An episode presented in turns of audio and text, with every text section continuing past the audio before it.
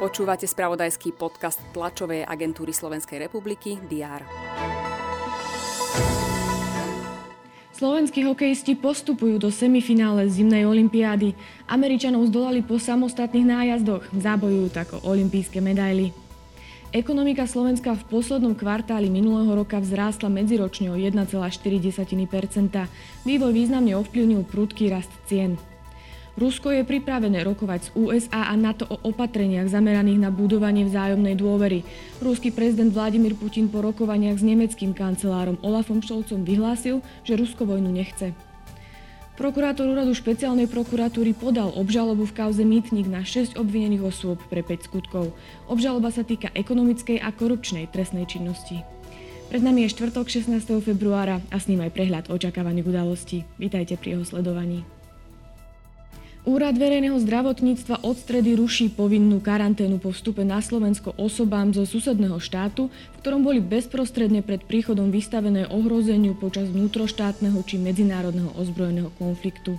Tieto osoby nie sú ani povinné registrovať sa cez systém e-hranica. UVZ tak reaguje na aktuálne dianie na Ukrajine. Vláda by mala prerokovať viaceré strategické materiály ministerstva dopravy. V programe má napríklad indikatívny harmonogram prípravy a výstavby projektov železničnej infraštruktúry. Príprava projektov podľa tohto dokumentu by mala umožniť systematicky realizovať projekty s najvyššou hodnotou za peniaze. Parlament pokračuje v 55. schôdzi. Poslanci by sa mali venovať ešte viacerým návrhom.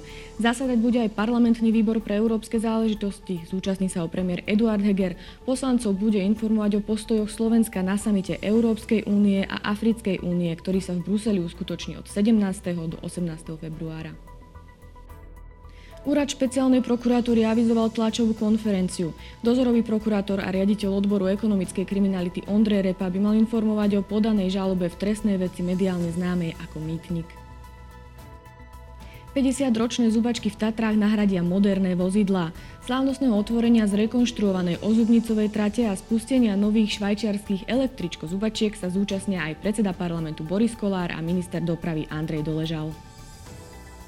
Nitrianský samozprávny kraj bude informovať o memorande o spolupráci so Slovenským futbalovým zväzom, Spojenou školou na Slančikovej ulici v Nitre a futbalovou akadémiou Nitrianského kraja.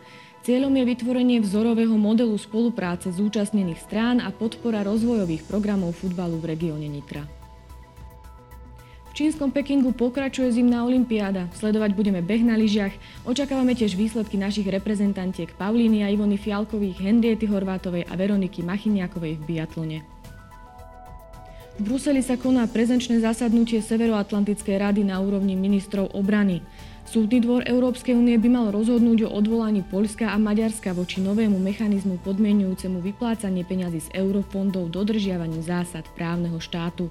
No a nemecký kancelár Olaf Scholz bude rokovať s premiérmi 16 spolkových krajín o pandémii nového koronavírusu.